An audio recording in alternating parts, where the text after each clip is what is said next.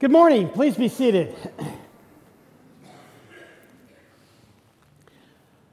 Well, welcome to the last Sunday after Epiphany, Epiphany 5. Today, Jesus appears in his glory. Well, this morning, I'm going to ask you to listen in a rather different way than we usually do. You know, before we became believers, our lives completely revolved around us. You know, if truth be told, our motto was, it's all about me.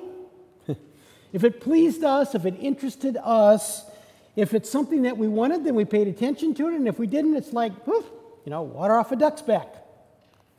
But when we came to new life in Christ, the center of our life and thinking actually changed. Paul says it this way He said, I have been crucified with Christ. It is no longer I who live, but Christ who lives in me. And this life I now live in the flesh, I live by faith in the Son of God who loved me and gave himself for me. As a believer, our life came to be centered around the lovely, the excellent, the beautiful Jesus Christ. But often, when we look at the scriptures, we're tempted to look at them in the old way. We're tempted to think, well, what in the world does this have to do with me? How does this passage affect my life? Okay, well, that's not all wrong. We're about to start Lent this week, and certainly Lent is an appropriate time for us to be asking the question about ourselves and to focus on ourselves and say, well, how is my spiritual walk and how am I doing? This morning, however, I'm going to ask you to step outside of yourself. And I'm going to ask you, in fact, to step into someone else's shoes and see the Lord Jesus Christ through their experience. I'm going to ask you to step into the shoes of the Apostle Peter. Those shoes, by the way, are pretty well worn because Peter was no ivory tower academic. He was a blue collar kind of guy, a hard working man. And those shoes, well, they have their unique fragrance because, you see, he lived in the rough world of being a professional fisherman. So take out your Bibles, if you will, please, and turn with me to the gospel text for the morning Luke chapter 9.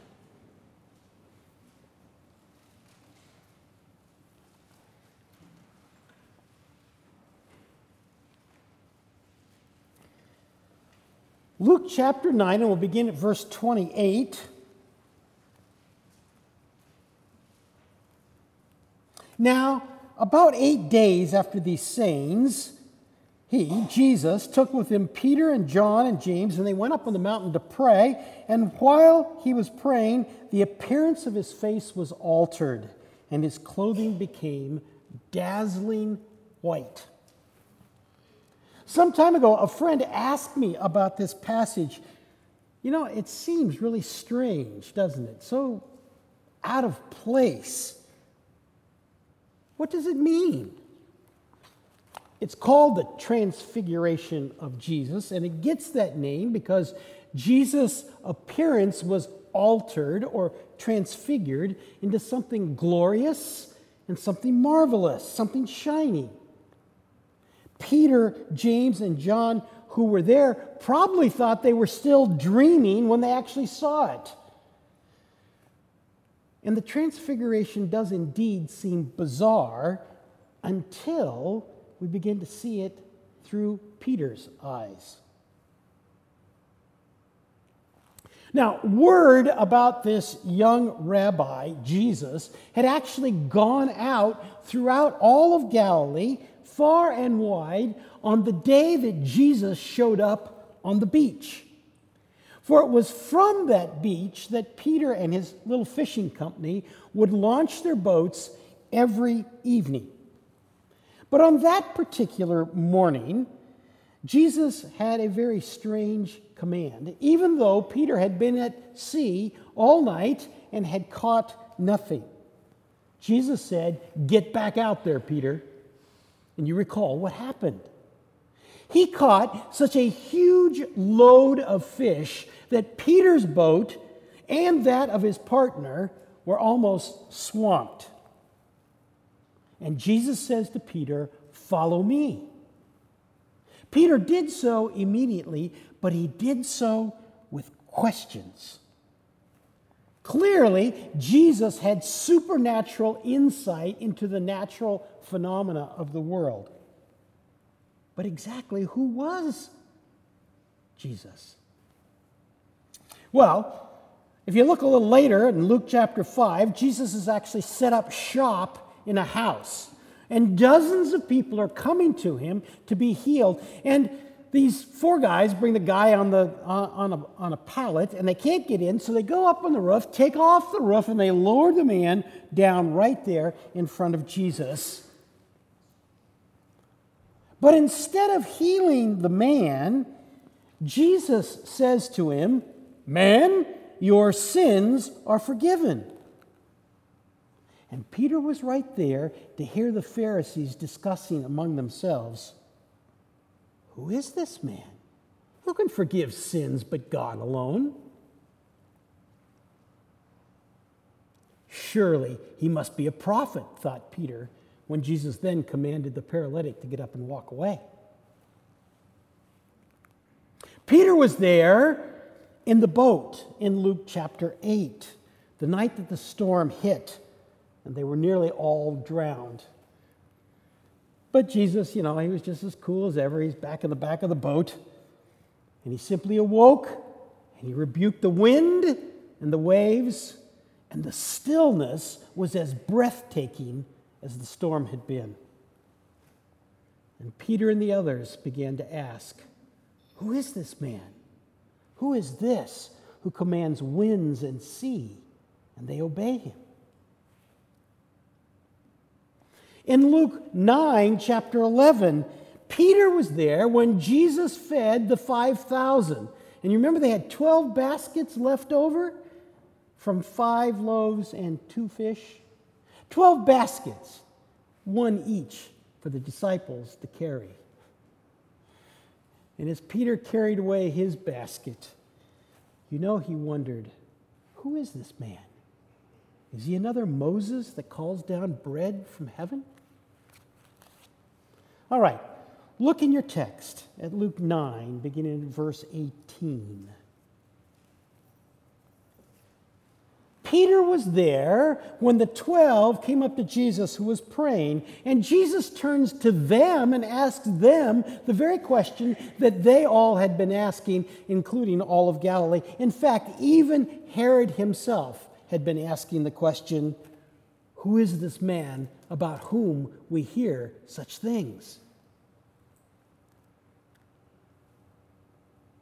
Some were thinking, well, it's certainly this Jesus must be John the Baptist or Elijah or some other great prophet from the Old Testament, for how else could these powers be at work in him? But when Jesus asked them, Who do you think I am? Well, Peter had been thinking about this for weeks. Every day he'd seen something new, something miraculous, something amazing, and he racked his brain and he ran through every bit of his good Jewish boy training that he'd had since he was this high, trying to figure out who is this Jesus? And all of a sudden he shouts out, I got it! You're the Christ, the anointed one from God. but strangely enough, Jesus doesn't say to him, Yeah, you got it right, or No, Peter, you got the wrong end of the stick. Jesus just says, don't tell anybody anything. That's where we come to this morning's task in chapter 9, verse 28. Look at it. Now, about eight days after these sayings, he took Peter with him, and John and James, and went up on the mountain to pray. Now, everything that Peter had observed and heard and experienced from Luke chapter 5 right up to this moment was about to come to its culmination in the transfiguration. That's what those little words there, after eight days, mean. This is the summary of all that has come before. And the question that Peter and all Galilee had been asking for weeks or months was just about to receive its answer. Who is Jesus of Nazareth? He's the glorious, divine Son of God, the one to whom even the most prominent people in the Old Testament owe their loyalty. Moses, the lawgiver and the first prophet, Elijah, the miracle worker and perhaps the greatest prophet, they appear to take counsel from Jesus. Now, on the mountain, Peter mistakenly wants to make three tents for each of them, as if three kings had come together on the field of battle as equals and partners. but God rebukes Peter's mistaken mind. Was Moses great? Had he actually seen God's back on Mount Sinai? Yes. Was Elijah an oracle of God's power? Well, absolutely. God sent down fire from heaven to vindicate him. But concerning Jesus, God Himself says this, verse 35 This is my son, my chosen one. Listen to him. Friends, who is Jesus Christ? A prophet? An anointed king? A great man used by God? Yes, but he is far more than any of those things. He is the divine Son of God. But keep yourself in Peter's shoes here just a little bit longer. What Peter had seen was so astonishing, so perplexing, in fact, so unbelievable that he could not even repeat a word of it. Look at verse 36. And when the voice had spoken, Jesus was found alone, and they kept silent and told no one in those days anything of what they had seen. Now, Peter had actually heard God's testimony to the real and true identity of Jesus Christ. But Peter had also heard the conversation between Jesus and two of God's greatest servants. Look back at verse 30. And behold, two men were talking with him, Moses and Elijah, who appeared in glory and spoke of his departure, which he, Jesus, was about to accomplish at Jerusalem. Jesus speaks of his departure, and the actual literal words here are Jesus' exodus, which he is about to accomplish in Jerusalem. For you see, the exodus that Jesus would lead was very much greater than the exodus which Moses led. Remember, Moses led the people out of Egypt, and most of them ended up dying in the wilderness. Moses himself, he never even made it to the promised land. Moses died on top of Mount Nebo. But Jesus would go before his people, and he would bring them on an exodus out of mortal life into immortality and incorruptible flesh. And Jesus would accomplish this by dying on the cross in Jerusalem.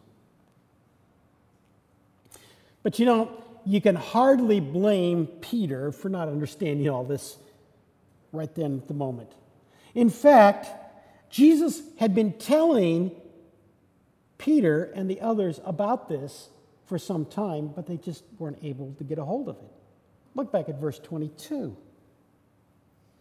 In Luke 9:22, just before the transfiguration, Jesus says, "The Son of Man must suffer many things and be rejected by the elders and chief priests and scribes and be killed and on the third day rise." And then just a few days after the transfiguration, look at verse 44. Again, Jesus tells them, let these words sink into your ears. The Son of Man is about to be delivered into the hands of men. But they did not understand this saying, and it was concealed from them so they might not perceive it. They were afraid to ask him about this saying. It wasn't until after Jesus' resurrection that Peter would fully understand what was the meaning of the transfiguration. Now, turn with me to 2 Peter chapter 1. That was page 1018.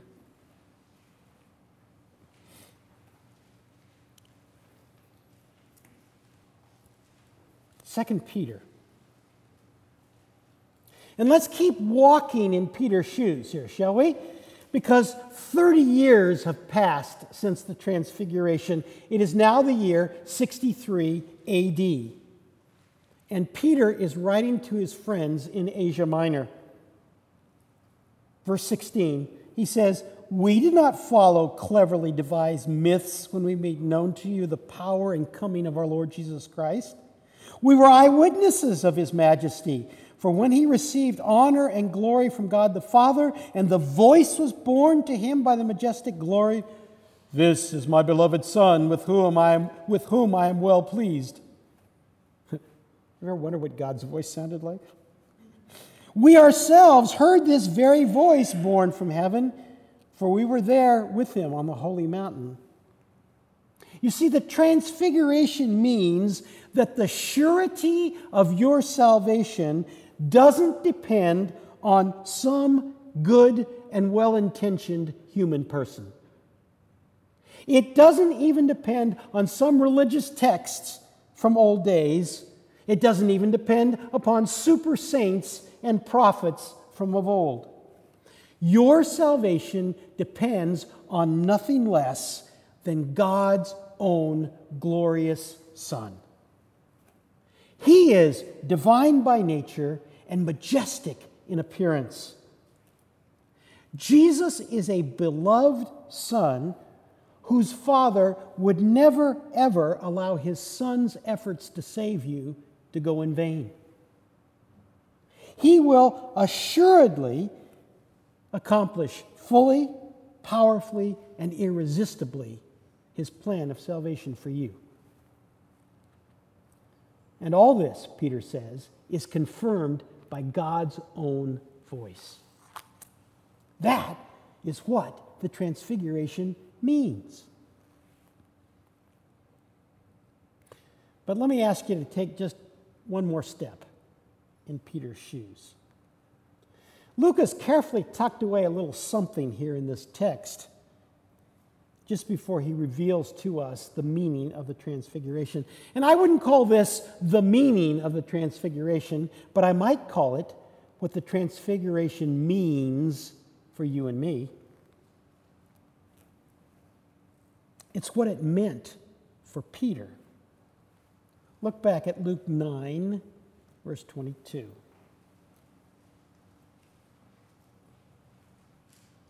Luke 9 22.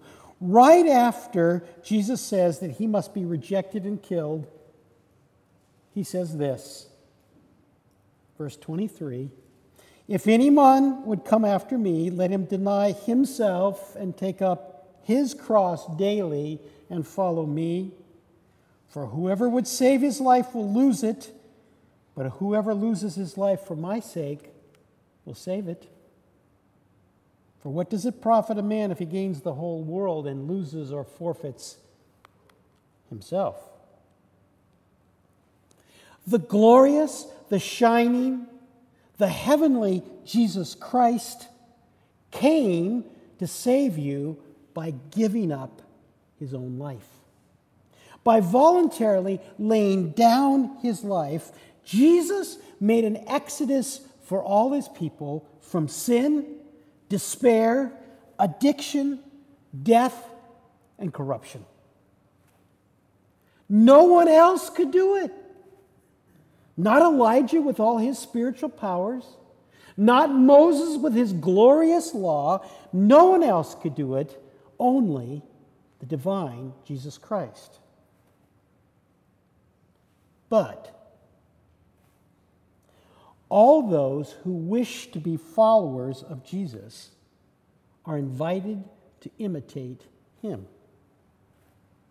To be a disciple of Jesus Christ is to receive and accept the call to lay down whatever little glory you may have for Jesus, just as Jesus set aside his great glory for you. Now, not long after Peter wrote his second letter, about the year 65 AD, in the city of Rome, Peter embraced the invitation of Jesus with both hands. In fact, with his whole life. Peter was martyred by Nero, accepting crucifixion upside down. What does the transfiguration mean? It means that no one less than God's own Son secured your salvation for all eternity. What does the transfiguration mean for you today? Well, you might not be called to walk in Peter's shoes, but I'll bet this week God will speak to you. And he will call you to lay aside your own power, your own privilege, your own position for some work that He has for you, be that work great or small. So then, whose shoes will you walk in? May God give us grace to choose the shoes of Peter. Amen.